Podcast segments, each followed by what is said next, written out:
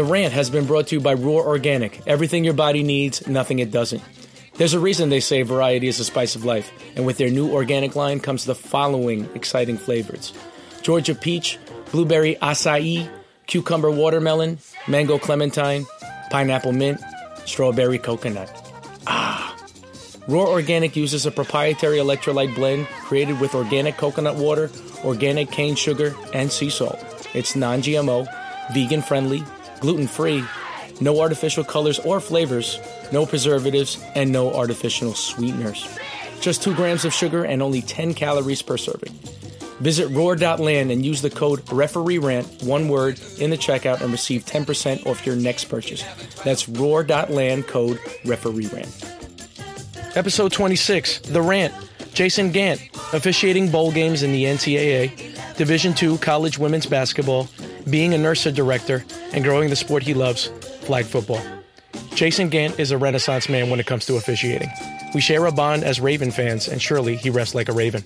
How many people do you know ref Division One football and Division Two women's basketball, all while time to run a successful intramural program at a local college? Jason can. My conversation with Jason now. Welcome to another edition of The Rant. I'm your host, Ralph the Ref. I'm with a special co host, Michael Grant. What's up? What's going on? My man. And we have a special, special guest, Jason Gant. What's up, man? I don't know about special, special, but I appreciate the love. Well, listen, anyone that does two college sports and officiates it at a high level is special, special to me. Fair And enough. having said that, he's a Division One NCAA college football official That is true. and a Division Two women's basketball official. That is also true. Awesome. How did you uh, even get into your passion of sports? Oh, so sports. I mean, that was just growing up. Like like most of us, you know, we're watching sports, we're playing it, we love it. We got our teams. I'm from Baltimore, so I was an Orioles guy. Uh, when the Ravens came around, I'm a Ravens guy. You know that type of stuff. But uh, as far as like the officiating stuff, it started in Maryland. That's where I did undergrad at, and I was supposed to get a job first freshman year. I forgot about it. So then sophomore year, I'm like, all right, I'm gonna get a job. I want to ref because I like sports, and they're saying I can get paid to watch it and all that stuff. And from training, uh, we were taught about how like how the quality of the officials at Maryland at that time had been really good. So I used it as a challenge, and then from there, I just fell in love with it. Flag football was was my baby from day one, and uh, really enjoyed it. Got to work, you know, the the fraternity championship that first year, and it really gave me the confidence that I needed to move forward. Uh, then in the spring with basketball, and then from there, boom, I'm now one of the refs. And the one thing that I knew leaving Maryland was I wanted to become an NFL ref. Like I didn't know what I wanted to be when I grew up, but I did know that was one aspect of what I wanted to do. So, So that's kind of yeah. Well, you got that from an early age, and I guess we're just going to go a little off topic. I just wanted to tell you two things of myself. I started refing. The first thing was my baby is flag football. That's why it's kind of near and dear to my heart. Yeah. And also, um, I had the unfortunate circumstance of being a Buffalo Bills fan when I was in fifth, sixth, seventh, and eighth grade. So I decided to myself that um, I'm going to decide to pick a team that has no history. So um, luckily, the Browns moved to Baltimore, and I chose them as my favorite team in the whole wide world. In fact, um, the second championship, the first one was sweet because we're in New York and Uh-huh. everyone wanted the Giants to win. Sweet for you, not for everyone else. Yeah, for me. but the second championship was two days after my son was born. So to me, it was like manifest destiny that I was a Baltimore Ravens fan. So first off, you should have told me my man here was a Baltimore Ravens. All day. fan. We don't I mean. All day. All day. Oh yeah, okay. Now we family. Okay, okay. All day, man. But yeah, that uh, that second one, I was I was fortunate enough to be there. Ooh. So Well, w- was it fortunate because I remember my friends when when Kaepernick did the did the Yeah. with, with the with the clenching of the, the biceps. Somebody, one of my friends was like, "Is your butt clenched right now?" And I was like, "Just a little bit," because I mean, after the Right. second, the Jacoby Jones after Oh, the yeah. halftime, you're like, "It's Yeah. just it's over." Well, this, this was weird. So I'm watching. Uh, I'm watching us play the Patriots, and second half we're just beating them down. It was it was great. You know, and I you know I had one or two or twelve that night, and I called my dad and I'm like, hey. we're going. And he's like, ah, ha, ha, yeah, yeah, whatever, whatever. I'm like, nah, we're going. So I called him the next day. I'm like, I was serious, we're going. so what wound up happening, Was it New Orleans that year, right? New Orleans, yeah. Yeah. So my dad and my brother, I was living in Omaha, Nebraska at the time. My dad and my brother, they flew into Memphis. I drove down, picked them up from Memphis. We then drove down there. We stayed in a hotel in Alabama, like an hour away. Got tickets the morning of the game. I spent the whole morning scouring all the resale websites and all of that. And finally, I looked at my dad and I'm like, look, I got three seats. You give me the go ahead, and I'm going to put sin. We're going to do this. And he's finally like, all right, all right, let's do it. Because, come on. It's Well, one what are of we going to do? Not go to the game? No, I'm, I'm just saying, like, Yeah. We live in New York now, right? So Yeah. if you listen to sports radio, which I'm completely devoid of, they talk about the Jets as if they're good. Right. That year, in both when the Ravens won the Super Bowl, I remember listening to Colin Cowherd, Week 17, and remember they got smacked by the by the Broncos. That's right. Remember they had that goal line, That's right. six to six, and you're like, they're not gonna, they're not gonna win. Right. They had a good team, but they had like three straight losses. I think they won the last game, but anyway, um, you're just thinking. Colin Cowherd is saying that they're they're ranked 14th. They're not going to win the championship, but yo, they won the championship. Hey, and you know what? Yeah, Beyonce, she shut the lights off. I mm-hmm. know. She it was worth it. It was it was absolutely worth it. And and for that game to end in that way with the goal line Yeah. stand and even the crazy safety at the very end. Mm-hmm. Because we won, I'm okay with everything that went that way. Me too. But otherwise, ooh, that would have been tough. Oh yeah, for sure. With separate from Beyonce, that's it. Well, no. Just say easy. No. no. I would I would have been frustrated with uh, the Superdome more than anything. So, um, thanks for telling us a little bit about your intro to flag football. How did flag football take you to overseas and onto army bases?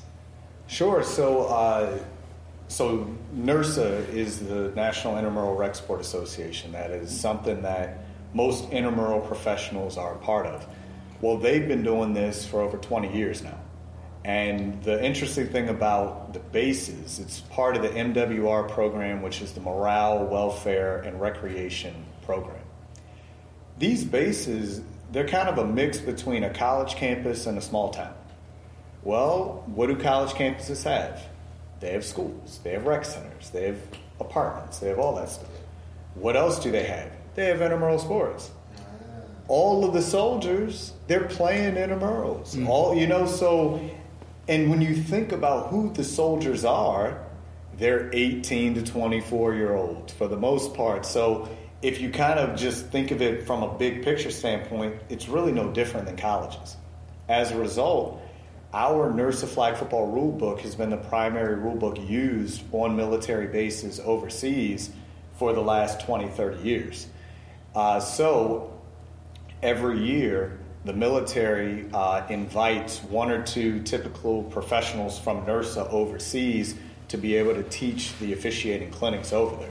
So I've been able, uh, I've been fortunate enough to be invited overseas to help organize those clinics where we are teaching former and current soldiers how to officiate and then they are either reteaching their, their own people on their own bases or they're teaching you know the refs and actually refereeing the games. But uh, it's huge overseas. They've got international european championships for the military not just flag football. Basketball boxing's big baseball softball. It, it's a whole world of recreation in the military that really a lot of us in the collegiate world we, we don't even know exists. That's that's incredible. I didn't I didn't know any of that. Um, what's some of the differences? I know you said a lot of similarities between the age group, similar to a college campus. What's some of the differences between college campuses um, and that army base? Priorities. And, and this is one of the things I love going over there because I learned so much from them, where they are very procedure and process based. So, for example, Rule 1 in most every rule book talks about equipment, talks about the players, talks about the field, all of those regulations. College campuses, we don't read Rule 1. We don't care. We just, hey, we get these kids organized. We just got to get the kids there. Mm-hmm. You go watch a military You know, you, you watch two teams from the military play, they have what's called the lineup. So before every game, all of the players on each team will literally get in a line and they will present themselves to the official who will check their equipment from top to bottom, including the bottom of their cleats. And they go through that every single game, and it's things like the coin toss. It is very organized. It is it's like a high school football game would be a coin toss. We went over there, we saw them do their coin toss. We liked it so much, we actually put it into the rule book and then started implementing it at our national championships. And that was solely based on uh, our work overseas with the military. Mm-hmm. So, for, for a lot of the college stuff, I would say it's more participation based. We got to get the people there. Those guys know when to be there. So, they are more, we are here. Let's make sure everybody's on the same page. And you really, I, I mean, never say never, but you never have to worry about a military participant having pockets on his shorts when they're playing flag football. That makes sense. Now, how do you take that and help you bring it back to the states and help build a intramural infrastructure, flag football infrastructure on campus? I think that uh, what that kind of shows you is just just the organizational aspects of it, where sometimes we get a little lazy on the college campus and sometimes it's like, oh, well, yeah, it's okay if they play with pockets, or yeah, you know, we're not really checking for this and we're not really checking for that. And it's all good until the kid breaks his finger. You know, it's all good until you realize, oh, wait, that kid is bleeding from his thigh because he got stepped on because this kid is wearing baseball cleats. Mm. And, it, and and that kid wasn't doing anything to hurt anyone. He, he didn't even know anything. He, I need cleats. I got my cleats. But those are the types of areas where, from a risk management standpoint, I think the military is way ahead of us here in the States, not only on college campuses, but I would say especially at like the rec league level, where there are liberties being taken, and it's all good until it ain't good. Mm. Well, I just think that um, the recent surge in success of flag football has become from a confluence of specific events. One being, I think, the CTE.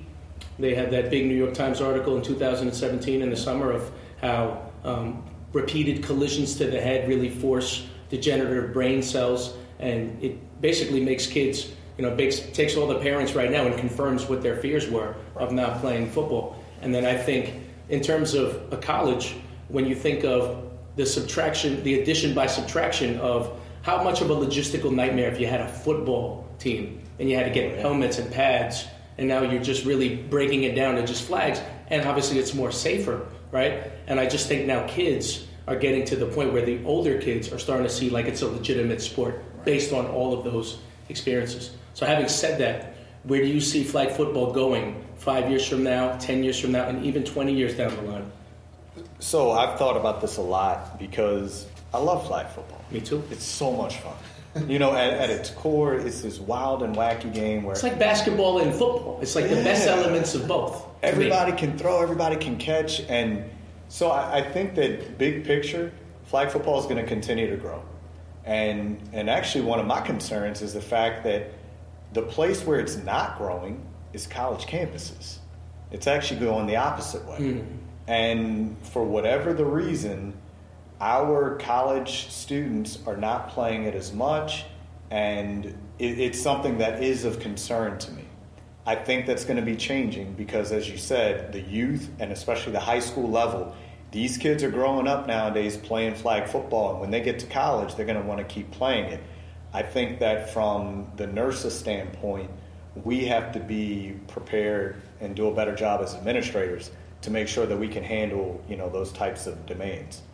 Um, long term though, five ten years, nothing stopping this football flag football train because it's America, and America loves football. Facts. And although yeah, we love the big hit, we love the traditional tackle football world. The truth is, tackle football is a sport that already was banned before. Mm. I mean, back I want to say it was it was either Teddy or FDR, one of the Roosevelts banned the sport of football, and then it came back, and now it's just going to continue to evolve. But I think that the elements of something that is uniquely American and uniquely ours, I think that is where football will always, you know, be at the forefront of what we do as a country. Because even baseball, which is America's pastime, well, is it America's pastime or is it the Dominicans' pastime, the Puerto Ricans' pastime, the Japanese, the Koreans? Baseball is a it's an international game, and even with basketball, well, basketball starts here, and now it is the second most besides soccer. It's the most international sport in the world after soccer. So I, I think that with football, it is so uniquely American Mm-hmm. that we are going to want to keep doing it, and now we want to do it safer. And I just see flag football continuing to grow. Where I'm kind of curious your guys' thoughts. You know, listening to the podcast before, I hear about 5v5, 6s, 7s, contact, non contact screen. Do you foresee us maybe getting to a standard method of how we play the game? So I think the AFFL has done a good job of really putting it on the map. I don't know if you saw it this summer, but Oh, yeah. there was a big showcase on it, and one of the local teams on Long Island participated. It's one of those teams that I've been officiating for you know well over five years, and you know how it goes when you have equity with players. They go from being you know single, and they find a girlfriend, Yeah. and they get engaged, and they get married, and then they have a two-year-old. And kids. The whole time, Yeah. you start realizing, you know, you grow with them, and you never realize that aspect of officiating until you do it a couple of years, and then you you gain relationships, and then you get mutual respect from players.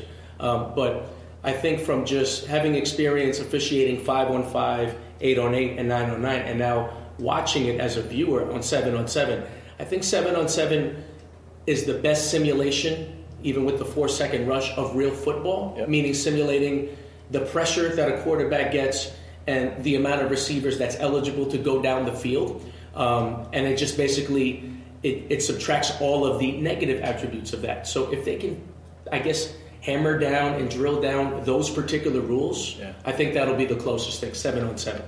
That, that makes sense to me, and and I the AFL it was interesting watching them because the uh, the championship team, that's the team that comes to the NIRSA Flag Championships every single year. So I know those guys. And- Mm. So you weren't surprised, right? Oh, not at all. Right, Hoosh? but- oh, Oh, Hoosh was He's the crazy. best player in the world, right? Unbe- I mean, I just know for me, the Bulldogs, they're the best team I've ever officiated when it comes, and they're number one in, in nine man. So Right. I already know the, the lineage that they come from.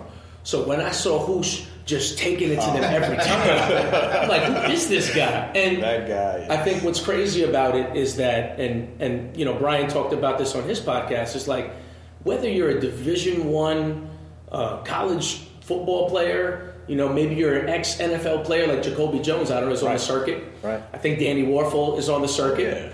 I think for, for one thing, you, you think about Brett Favre. I mean, forget about the Copper Fit commercials. He could really still compete in this thing, right? Brett Favre will be a monster. and, and to me, it's like it's Yes. like, and this is what I mean: the confluences of surreptitious things that are happening. The big three, right? The three-on-three basketball tournament where they legitimize it. It's Yeah. more like, wow, I see there's an other professional league. All they did was make it half court, and now it neutralizes and makes my skill set back to being valuable, as opposed to running full court. Because when you're 40, it, it's just that's not happening unless Right. you're Derek Fisher and you're holding on.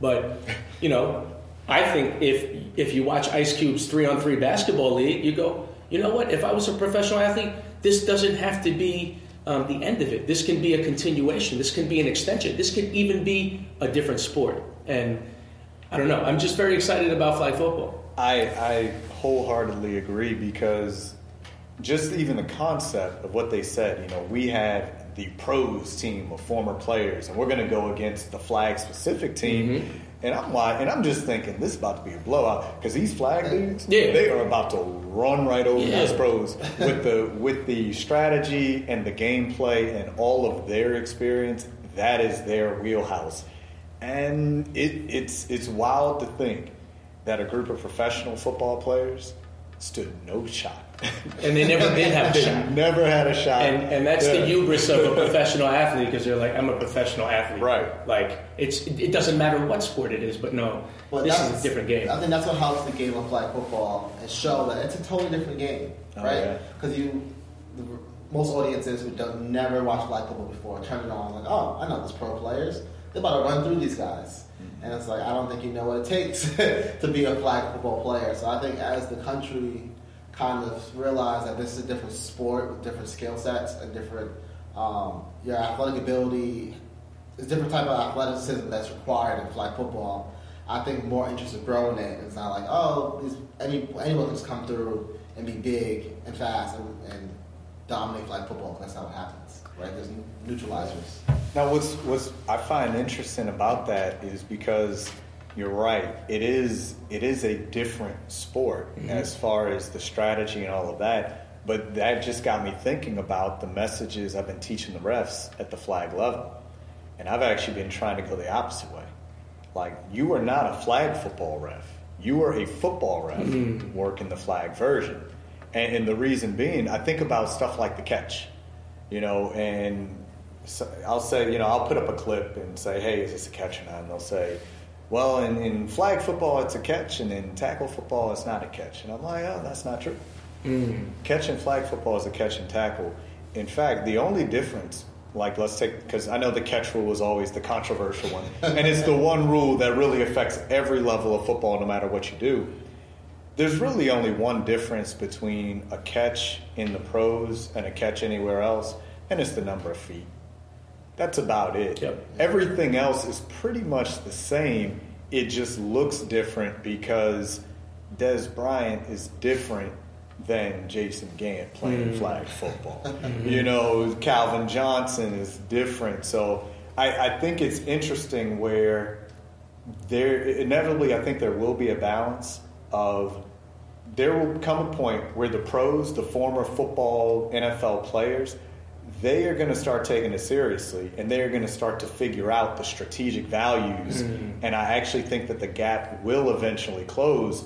But because of the way the game is set up in such a non contact, for the most part, way, you're always going to have guys like Hoosh, the little, you know, the little five foot eight, you know, skinny guy who's faster than you, quicker than you, can out juke you, do all of that stuff. The thing I'm most excited for is there's always going to be kind of room for everybody. That's true. I want to kind of go back to your point that on college campuses, the level of participation for flag football is a little bit down across the board. Now, do you think that's unique to flag football, or do you think it's across different sport levels? It's kind of trending downward on college campuses, just because there's more access, there's social media, there's different ways to engage now. I think it's broad based, and I wouldn't say it's flag football. I would say it's more traditional team sports. And I think there's a lot of things that go into it. Uh, the first thing that comes to mind is just access to the world. You know, like when you, when we were growing up, what did we do? We played outside. We, we, we had a ball. We had we found a ball, and we used whatever that ball was to play whatever sport we wanted. Whether we wanted to play football with a tennis ball, or you know basketball with the volleyball, it, didn't matter. You could make it work. Well, today these kids can entertain themselves in a variety of different ways. So I think that's one element of it. Uh, I think burnout is a big problem. I think that nowadays you have a lot of parents out there that are putting their putting a lot of pressure on their kids and putting them in these situations where they're now specialized. They're one sport athletes, you know. They're they're playing basketball year round no matter what. And there are some kids that love it and that's why they do it. But I think there's a lot more that are doing it because they're being told to do it. Yeah. So now when they show up to campus, it's like, all right, I want a ball, but I just want to play pickup. Mm. I, I don't want to play in this organized thing with the team and the refs, and I've been doing that for the last 18 years. I don't want to do it anymore. So I think that's those are kind of two elements, and then I think the third element is just how interest evolves. So one thing that is really growing big on college campuses is Quidditch. Quidditch is a fantasy game in a fantasy book series called Harry Potter. It's not a real thing, except now as things evolve, and now that Harry Potter has been an integral part of the college student's life growing up, they want to. They don't want to play football necessarily. Maybe they want to play Quidditch. Maybe they don't want to play volleyball. Maybe they want to play spike ball. You know, so I, I think that from a traditional sports standpoint, it's yeah, go to different campuses. Maybe football is down, but maybe soccer's up. Maybe basketball is down, but maybe volleyball is up. But I think across the board, there's just a lot of different factors of why the idea of let's us seven bros come together and play flag football on a college campus. Maybe we do that, or maybe we go do esports. Yeah. I did want to ask you something just from what I've thought from just having a, a conversation with you. Um, I know you said in your formative years, you said you aspired to be an NFL referee. Now, let's say that uh, 10 years down the line, the, the flag football really takes a stranglehold and now becomes like the number five top professional sport. Do you think you would redirect that and, and maybe think of it as I want to be the top professional flag football official as opposed to the NFL referee? It's hard to say. Um, I'm I'm not the type that I, I, try not to be tunnel vision. And whatever I, opportunities. Yeah, and and I like to evolve mm-hmm. and be able to kind of go with the flow in that type of situation. I have thought about it because depending on where things go with the NFL, not just the NFL, but with tackle football and the culture behind it and the safety and all of that, I've openly wondered to myself in 20 years, are there still going to be 32 teams in the NFL? Or is it going to be 28? Is it going to be 24? I don't know. We don't know that. So I just think that uh, for now, that is the goal. But I do think my ultimate goal is to be the recognized at the top of whatever it is that I'm trying to do. So I could I could see myself, you know, if, if for some reason the NFL didn't work out, because it's never guaranteed. I mean, I'm going to still have to do a lot of work and catch a lot of breaks to be able to get there. If that doesn't work out, uh, I don't think that I will be unfulfilled. I think I'll still be able to kind of find my speed and, and do some other things that can bring me joy. No, that's that's it's great to have that perspective. You know, like you want to be able to be open to happiness in whatever avenue you can get it. Uh, with that being said, do you feel like what do you feel helps you when you're on a tackle field and translates over to the flag football field? Uh, I think so. You know, so we hear a lot about it, right? You know, like you seem like you have it. I've never seen I, you officiate, but it seems like you have that. I, I hope. I think I have it. And, and and when you hear about it, it's like do you have the poise? Do you have the demeanor? Do you have the confidence, almost more than anything, to be able to block things out when you need to, to be able to lock in on something when you need to, to be able to just understand like how the game is supposed to work. And and that's where a lot of times instinct comes in where if if I don't know what to do and we all know the rules and we're supposed to know them, but every once in a while something happens we don't know. I try to fall back on two things: safety and fairness. Mm. You know, the first thing is is it is this unsafe? I don't know if it's a foul. It doesn't look safe. It's a foul. And the second, if it's not a safety related thing, I don't know if you're supposed to be doing that, but you can't be doing that, you know, or or whatever the case is. So I, I think that the thing that can translate between not just those games, but all games in general, if you have an understanding of how the game is intended to be played, which I think that a lot of players have the advantage.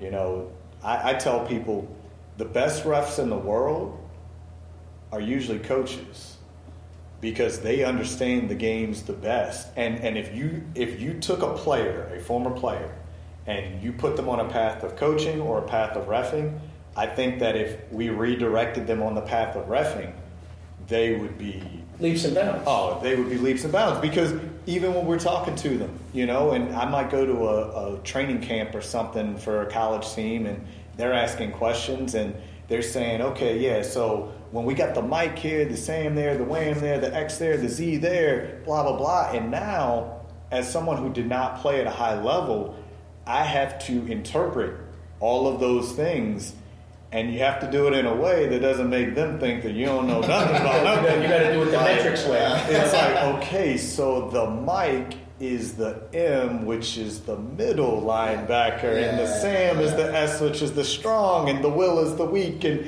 you know you can kind of go that route. But I think that what what separates sometimes the best from the best is we all need to know the rules. We all need to know the mechanics.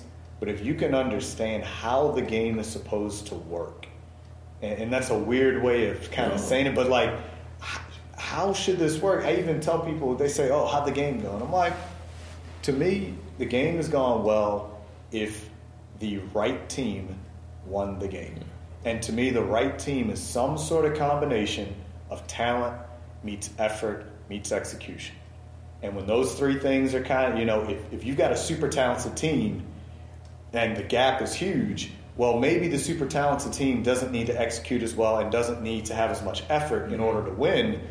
But when you're a part of it, you just kind of, I mean, y'all know, you, you're out there, you just get that feeling like, okay, in this scenario, I need to do this. And I don't know exactly why I need to do it, but I know I need to do it. Because when you have doubt, the it factor is immediately overcoming that doubt, not only in the moment, but then moving on to the next play. Now I want to stay there and kind of talk about your journey. Um, what did it take for you to get it? you know, like I know it's kind of vague, but to get to that level where you have that comfort and you kind of get that gut feeling, how'd you get there? So I'll tell you uh, the the thing that in my mind got me to D1, and I was at a camp. Uh, it was a high level college camp, and I was working back judge, and my two uh, my deep wings, field and the side judge, they were actually guys that I knew. Uh, they were all from Nebraska, and it's a punt play, and I'm doing my count, and I've got 12 and I'm doing the signal like I have 12. I look to my left, I look to my right. I'm both giving the thumbs up. Like, uh, we have 11. That's what the thumbs up means. And I'm trying to communicate like, we don't have 11. But they both say they do, but I've counted 12, and now it's crunch time. Because this ball is about to be snapped. And now I have to figure out am I going to let it go, or am I going to go out on a limb and do it? I blew my whistle, I threw the flag, and even after I threw the flag, I did one more count. I had 11 on the line, and the punt returner was number 12. I signal a legal substitution, and uh, the head of one of the major associations was in the booth watching. A week later, I get invited to work one of the major college spring games, and a week after that, I'm now a Division One football official. And, and and to me, the it to kind of answer your question was, I know the rules. You can't have 12 on the field. Yeah. I knew the mechanics of what I'm supposed to be counting, when I'm supposed to be counting, and even who I'm supposed to be verifying this with. And then I knew the instinct told me I didn't miscount. And it wasn't me, it was my partners who weren't doing their job. Mm-hmm. And we get into those situations sometimes where our partners are not doing their job. And I just had to find the courage within myself to know that I was right, to know how to handle it, and just to go with it. And I went with it. I immediately signaled to the referee. He knew exactly what I had. He signaled it out. And both he and I are now in Division One. But you weren't trying to be right. You were just trying to make it right. Right. It, it- it was just one of those like I was trying to do my job. You're just trying to make it right, Right. not be right. Yeah, like it, it wasn't. I'm not looking to show anybody up or anything like that. It was just, it is my job to count the number of players on the receiving team. They had too many. And I had to have the courage to know that despite the fact that all three of us should have the same information, I'm the only one with the information, and I have to deliver the information.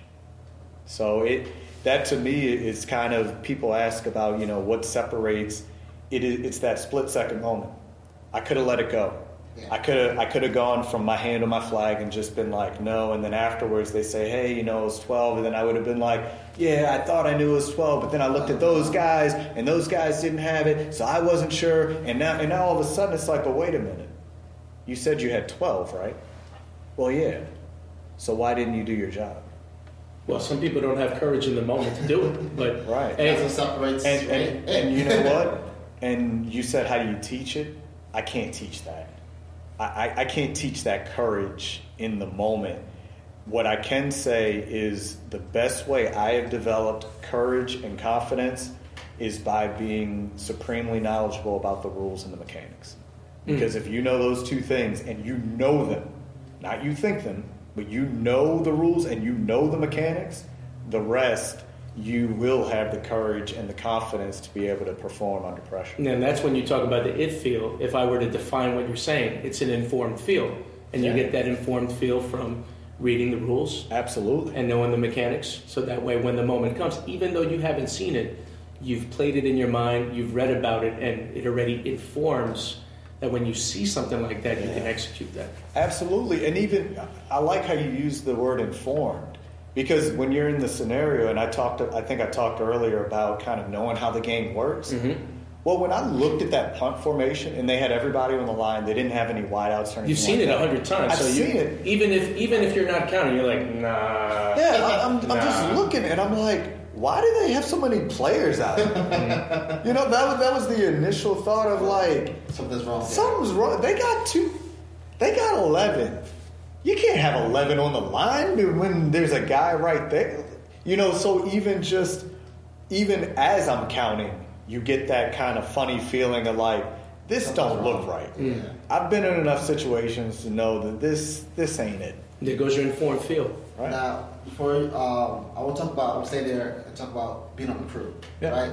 That's to some people crusade, right? I think so. Um, but how do you take that with a bigger crew We have a lot more guys and translate that onto a college basketball court We have three three people now, and you have less eyes and more chances for error? Um, this is not a cop out. I truly believe it, but it can't change. And and in that moment, when I was a NAIA ref trying to get to D1, and I had to do it there, and when I'm in my D1 crew, I have to do it there. Whether it's the FCS, FBS, you know, the Power Five, you have to do it at the NFL. You have to do it at every level, and it's at every sport as well. It's the the mechanics have been set up in a way to make us successful. You know, 95, 98, however, whatever percentage you want to say, percentage of plays are relatively easy to handle if we are sound mechanically. Because the whole point is to put us in a position that we can actually see which is happening. So I think that it doesn't really matter what level you're at or how many officials you have. If you work the mechanics to the best of your ability, then that is what can give you that kind of confidence to do it. You're right, basketball's hard. I mean, to have three on a court where there are 15, or not 15, to have 10 players on a court moving all around in a short space with one ball and all these crazy things are happening. But I even I had a play that uh, that happened a couple weeks ago where I picked up a secondary defender late and I called a block. Then I pointed to the RA and saying that's why I had a block. It then gets changed. We then change it to a charge. And I kind of had a bad feeling about that because I'm like, this wasn't a charge.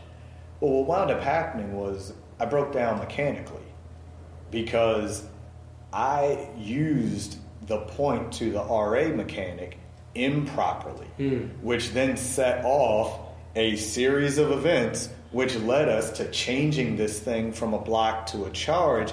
And it all started with the fact that I was not sound mechanically.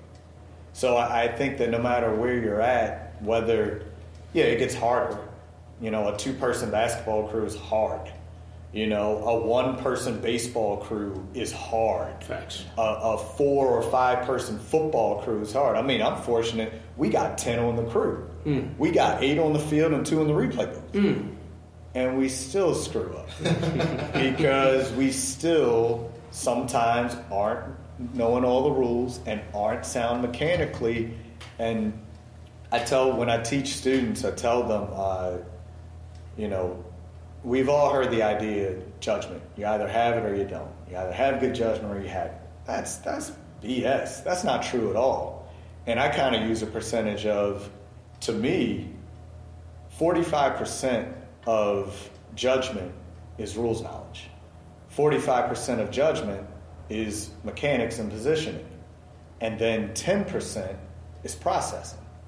Well, to me, if you know the rule and you know the mechanic and you're in the right place to see it, you are going to get at minimum 90%. Well, let's say you can't process anything for, you, you just can't process. And you're just guessing on that last 10%. Well, you're going to get 50% right. I now just told you how you're going to get 95% of your calls right. Because if you know the rule and you know the mechanic, you're going to be 95% accurate. That last 5% that might get you from high school to college to D1 to the NFL to the Super Bowl, okay, that's hard. But just the bare simple know the rule, know the mechanic, you're going to get it right. Hmm. So. That's so good. That's so good. Um, so, after everything that you've said so far, um, what do you think it's going to take to get to where you want to go, and where do you want to go in your evolved state right now? It's going to continue to take me continuing to learn the rules, learning the mechanics, um, having the courage to fail. We will all fail at some point or another. There will all be that big moment. And no matter what, I mean, I think about, you know, the, the Saints game, you know, that mm-hmm. the Saints Rams NFC Championship. And yeah, you know, everyone's yelling and screaming because they see it in slow mo and they got all the different angles. Well, I actually found a, a clip that showed it in real time from the angle kind of behind where one of the officials was. And when I watched that clip, I'm like, oh my gosh, that is as hard of a play as I've ever. wasn't it wasn't as uh, turnkey as everyone makes it out to be. Oh, look, TV can do anything. 1000%. You slow it, you slow it down, and you you have the ability to replay it over and over. Yeah, yeah, you can, you can. Sure, was it a no call? Yeah.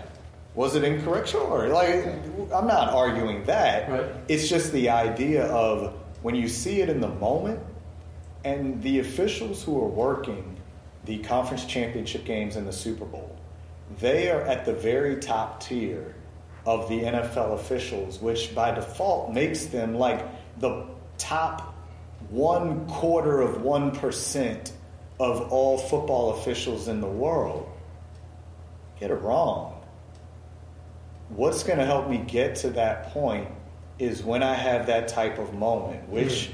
I've had some moments, we all have some moments that we struggle. Can I bounce back? Can I get through it? Can I get over it? And can I learn and improve on how to maybe not make that same mistake again? You know, but but in the end, sometimes it just comes down to you reach for your flag, and in that split second, eh, I don't think I'm going to do that.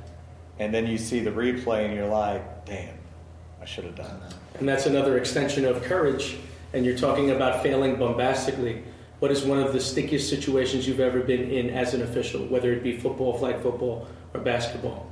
Uh, so I'll I'll give you I'll give you kind of let's see. We'll start with the flag football. Now, let's hear it. So I was I was fortunate. I was working the uh, I worked the men's national championship game for the college flag football stuff, and it was my senior year, and I had a great season. I was the best ref on campus. I was the best ref at the regional and the national tournament. I am just cruising, and I get the assignment. I'm going to have the championship game, and they hand me some white pants to put on. So now we're wearing the knickers and we're wearing all that stuff. And, and, and simply put, I freaked out. There's no other way of putting it. Uh. And that championship game, I had my worst game of the year by far. I was I was doing things I'd never done. I mean, I, I blew an inadvertent whistle.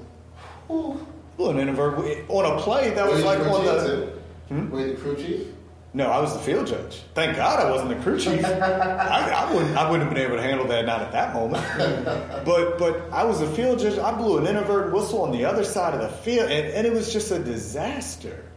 And I got through it, you know. And and in the end, it was relatively a disaster for my own expectations, for my own performance level. It was it was one of the worst games I worked of the year.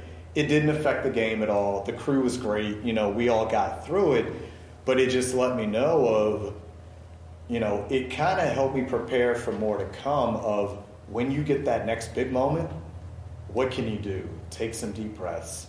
You know, get into a cool, calm space, which then led to when I was. Uh, I did the the spring game of one of the big schools that I talked about. Well, I'm like, oh, there are ninety thousand people here. Okay, uh, how are we going to do this?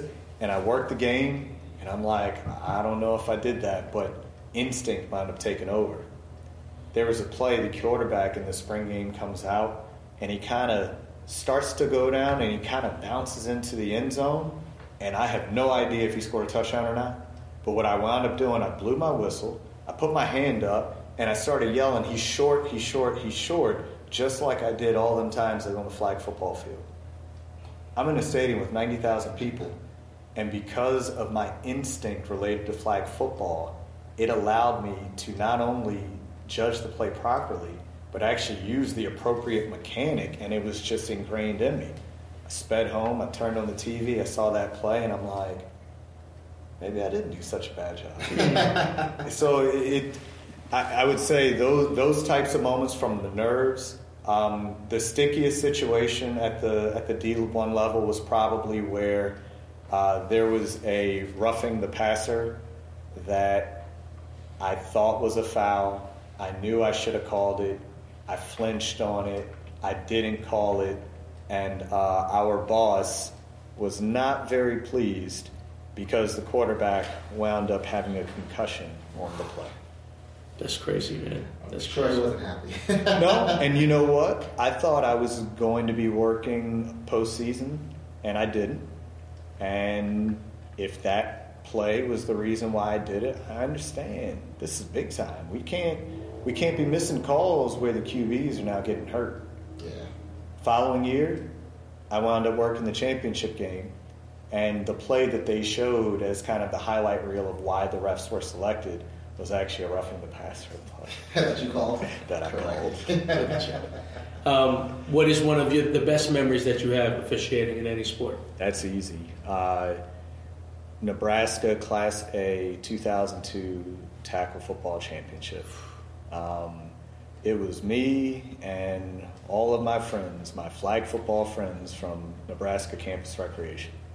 Our, our white hat, his name was Zach, he was the intramural uh, coordinator at the time. Uh, the umpire and the two short wings, they were all former intramural supervisors, and I was the former intramural GA.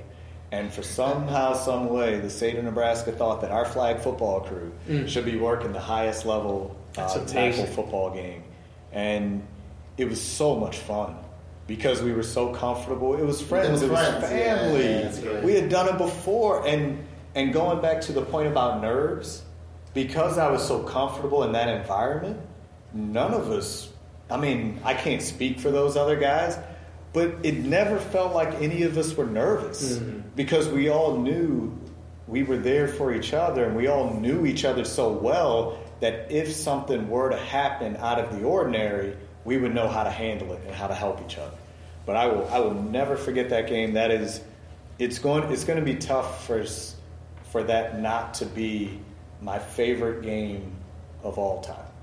And I've been fortunate. I've, I've worked, you know, I've worked a bowl game, I've worked a champ game, I've worked a national championship at the flag level, but but to work a championship game with your friends mm-hmm.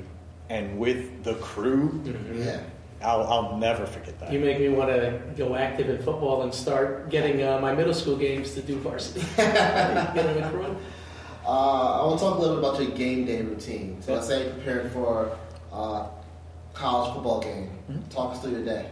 Well, I guess the day from the day before, really. Yeah, so so for us, we fly in. Well, since I live in New York and all the games I usually work are across the country, I have to fly a lot of places. But uh, we get in the day before. Uh, typically, we will have dinner as a crew, and then we will have a uh, a pregame meeting. Pregame meeting, depending on when in the year and what referee, it usually is no less than sixty minutes, and usually no more than two hours. But somewhere in that range where we will review previous games, we'll look at clips, we'll do scouting reports on the teams, all that type of stuff. Uh, then on game day, a lot of times some of us will go out to eat breakfast together. And again, it's it's building the camaraderie and building the comfort. Because if you feel like you know somebody as a person, then when something happens on the field, you already have that bond, you have that connection. Uh, for me, it'll depend on what time the game is. If it's an early game, usually it's an early start. We're always there three hours before. And once we get into the locker room, to be honest, we've already done our prep. You know, at least for me, I'm already comfortable after the pregame, so I, I usually play Candy Crush and any, you know, we listen to some music, stuff that will then relax us because we've put in the work ahead of time. So now it's just getting our mind right. Uh, from there, uh, the referee and the umpire they go meet with the coaches about uh, 90 to 100 or so minutes before the game, and then we have to be on the field an hour before um, to basically to make sure the teams don't fight. There was some fight years ago. I think Florida State, Miami had a fight years ago, and now all the refs got to be out there an hour before. So rather than waste that hour, I try to see some snaps. Uh, based on my position as a center judge, I'll go look at the offensive lineman. I look at the left tackle. I try to see their feet, try to see their technique. You know, are they inside grabbing? Are they kind of going outside? And anything that you can do to prepare yourself, I think you want to take that opportunity to do that. But I definitely have time to play Candy Crush because that is my that is hey man, I'm on like level three thousand. Like Yeah, but I, I want to know that when you when you're doing seeing the snaps and you're seeing the left tackle and the right tackle, are you like, is this guy better than Marshall Yanda? Is he better than him? I don't think so. No, I mean it, it's like to be honest, I don't know. Like me personally, I don't know a lot of the players. Like they're, and it's all about whatever you want to do for your own prep. You know, a lot of a lot of officials they really want to study that stuff to really get them in tune. Uh, the way my approach is, I take more of an instinct based approach. So I like to know a couple things when I can see what they're doing, but I also don't want to cloud my own judgment. You know, and I and me personally, I don't want to enter a game where now I'm thinking, well, this this left tackle's led up 15 sacks already, or has had 10 hold calls already. Let me watch for it. I, I, I personally don't like watching for things. I like to see things as they are presented. So if if something looks out of the ordinary, and then I think to myself, "Whoa, his feet got beat," now it might get me to the point of potentially having a hold. But uh, you know, that's where it kind of becomes individual. Of guys and girls do things kind of their own unique twist on it. So you don't want to overload yourself so that, you know, it makes a clouded judgment. That makes sense. That's the way my mind works too. It's like I can only present them with basic information, and after that point, I gotta let my instincts and gut and judgment take over. Oh yeah, and I'll, I'll tell you right now. During the games, I'm usually I got the radio playing in my head. Like when I'm out there, I might be not like like you might be seeing me nod my head or something. do the same and there's some there's some song that I'm just playing in my head and I'm going side to side, and it just again it helps me in a weird way by introducing music playing in my own head. It eliminates a lot of the negative, not negative, Displaced thoughts yeah, you focus on. yeah, and I because I don't, I don't want to work a game where I'm like, okay, the snap's about to happen, the left tackle, okay, step, step, step, okay, this, I, I can't do that. I just have to be like, all right, oh, oh, oh ugh, flag, you know, or something like that, where it just more comes natural, hmm. you know. But then again, that's how my brain works, and we all have our own different methods. And some people they got to be in the rule book all the time because that's where they get their confidence from.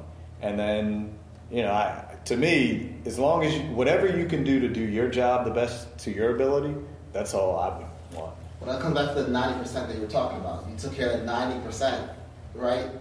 You can just watch now because the next ten percent can come down to your judgment, but the mechanics, the real knowledge is all there. Ninety percent of the work is done, so now you can kind of just relax and watch the game you played. Right, and and for the audience, you know, I don't want to make it seem like, oh, well, you know, you should just be playing the music and that's how you're going to get to D1. No, no, no. It, me naturally, I am a I'm a very decisive person naturally. Mm. You know, so because I'm very decisive naturally, I can see it, I can process it, I can make a decision and go right away with it. If you are not that type of person naturally, you're probably going to have to do something a little bit differently. You might have to anticipate mm. a little bit more and Right. kind of work ahead whereas some of us some of us can be reactive whereas others need to be proactive in, in their approach and and there's no right or wrong way it, it just is based on your own personality and your own kind of characteristics One thousand percent. So uh, we're wrapping up, man. This has been so good, like so good. Um, you have any final thoughts? Uh, just big picture, you know, please support flag football because Okay. it is the future. And um, on on a on a bigger picture note for the officiating side of things, uh, when you face a roadblock, when you feel like you haven't gotten that game, that assignment you want, that promotion that you want, whatever the case is, don't take the easy way out and say, "Oh, politics." that's the that's the easy way out. That's the cop out. That's the excuse. That's the blaming others. And if you can actually take a hard look into yourself and say, did I know that rule as well as I could have? Did I handle that play as well as I could have? Did I communicate as well as I, was I as professional as possible? You know, I was only five minutes late. Yeah, you were late. Yeah. You know, so that would that would be my big picture for for any young aspiring officials. There, I'll leave you with this: good officials get screwed all the time because there's a ton of good officials out there. The best ones never do mm. because no matter what, it is our assigners and the commissioners and all of that. Everybody has a boss, and they want to put the best product on the field. So if you know it's the three of us in a room, if we are all B level officials, and there's only one assignment, two of us think we got screwed. But if two of you are B level officials and the other one is an A plus official, there's only one way that's going to go every single time. Hmm. So, yeah, I, I, that that would be my my kind of big picture thinking. Just don't get caught up in the things you cannot control. Figure out what you can control, and then improve from there. Mm, that is really good. And normally I would say to a fellow Raven fan, play like a Raven, but in this case I'm going to say, ref like a Raven. Hey, appreciate Thanks, man. We appreciate all the wisdom, all Hey. the thoughts. Thank you. This has been a lot of fun. Cool, man. For Ralph the Ref, my co host Michael Grant, I'm with Jason Gant. This is The Rant. We're out of here. Peace.